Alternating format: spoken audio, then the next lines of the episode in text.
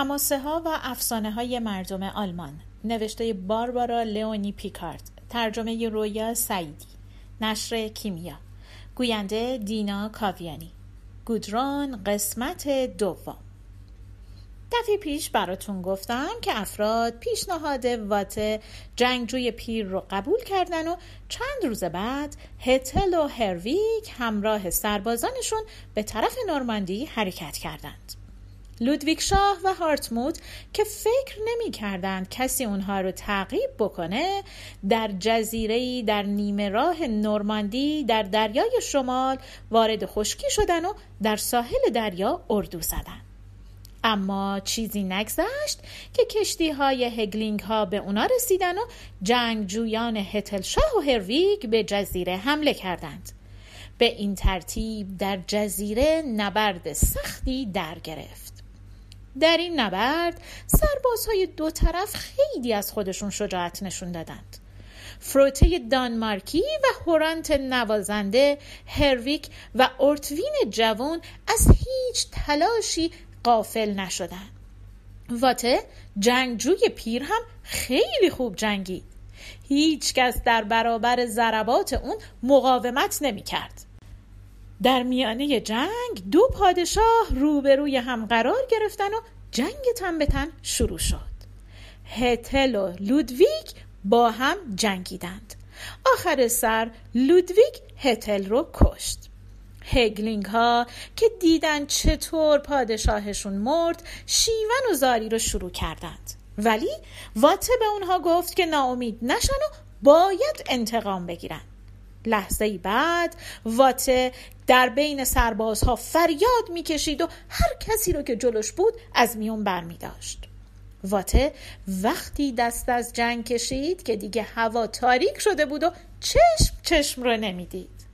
نورمان ها در تاریکی شب سوار کشتی های خودشون شدن و بدون اینکه دیده بشن از مهلکه فرار کردند. صبح که شد واته قبراق و سرحال بلند شد و آماده جنگ شد. ولی دید هیچی جز جنازه سربازها اونجا نیست. دید که دشمن فرار کرده. هگلینگ ها و سربازان هرویک به سرزمین هگلینگ برگشتند.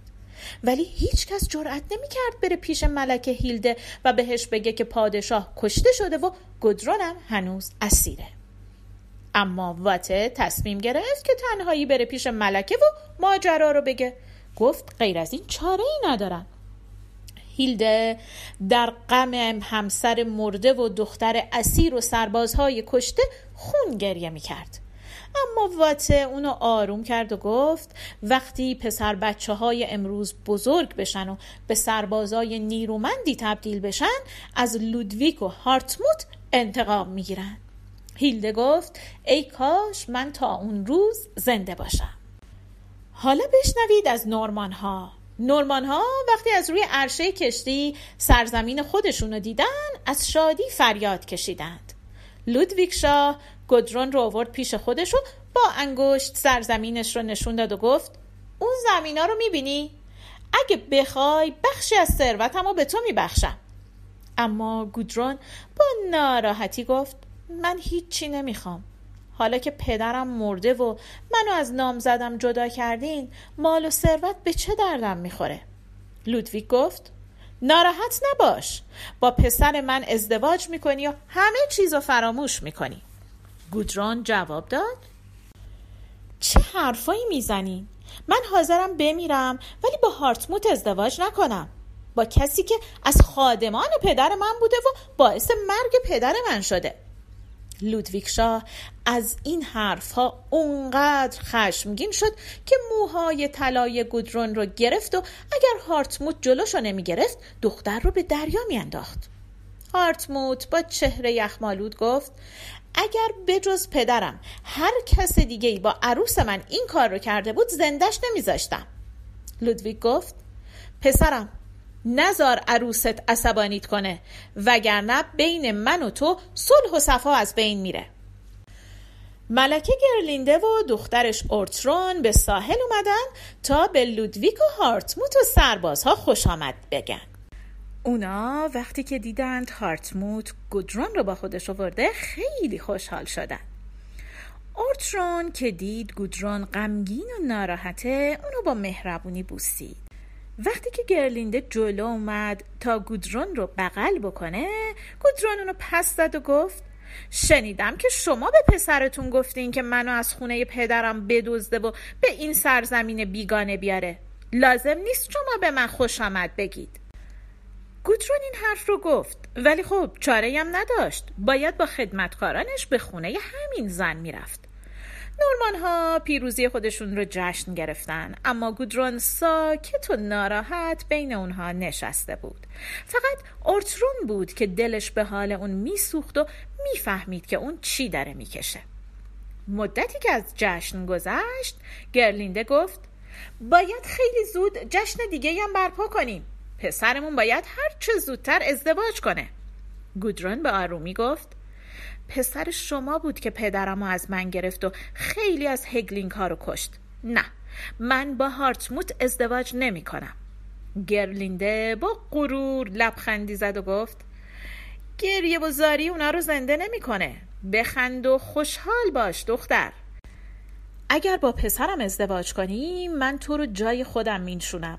این تاج و همه اختیاراتم رو هم به تو میدم. گرلینده زن خیلی مغروری بود و این حرفا ازش بعید بود. ولی عشقش به هارتموت نیرومندتر از غرورش بود. به همین خاطر می‌خواست هر طوری که شده گودرون را راضی کنه تا با پسرش ازدواج کنه و به این ترتیب هارتموت خوشحال بشه. اما گودرون در جواب گفت من با پسر شما ازدواج نمی کنم تاج شما رو هم نمی‌خوام. اخمهای گرلینده در هم فرو رفت. اما هارتموت گفت من به زور با اون عروسی نمی کنم. فقط اگر خودش بخواد عروس من میشه. گرلینده با شنیدن این حرفها اخماش رو باز کرد و هارتموت رو بغل کرد و گفت پسرم این دختر مثل یک بچه نادون و لجبازه. اونو مدتی در اختیار من بذار. بهش یاد میدم که چطور باید رفتار کنه. گودرون با چهره رنگ پریده و ناراحت بین خدمتکاراش نشسته بود. زنها اشک میریختن و اون همینطور به یک نقطه دور خیره شده بود. هارتموت به مادرش گفت مادر خوبم این دختر در سرزمین ما غریبه. طبیعیه که غمگین باشه. لطفا با اون مهربون باش. بعد از این حرفها هارتموت از خونه پدرش بیرون رفت و گودرون رو پیش مادرش گذاشت. هارتموت فکر می‌کرد که مادرش به خاطر اون با صبر و شکیبایی و مهربونی با گودرون رفتار می‌کنه. اما گرلینده دقیقا به خاطر پسرش با گودرون رفتار خشن و بدی رو پیش گرفت و امیدوار بود که با سختگیری و بددهنی غرور دختر رو بشکنه و کاری بکنه که اون به ازدواج با هارتموت راضی بشه. ملکه بارها به گودرون گفته بود که اگر از فرصتی که برای خوشبختی در اختیارت گذاشتم استفاده نکنی غم و بدبختی سراغت میاد. گرلینده همه خدمتکاران گودرون رو از اون گرفت و اونا رو به کارهایی مثل نخریسی و بافندگی و سوزندوزی وادار کرد.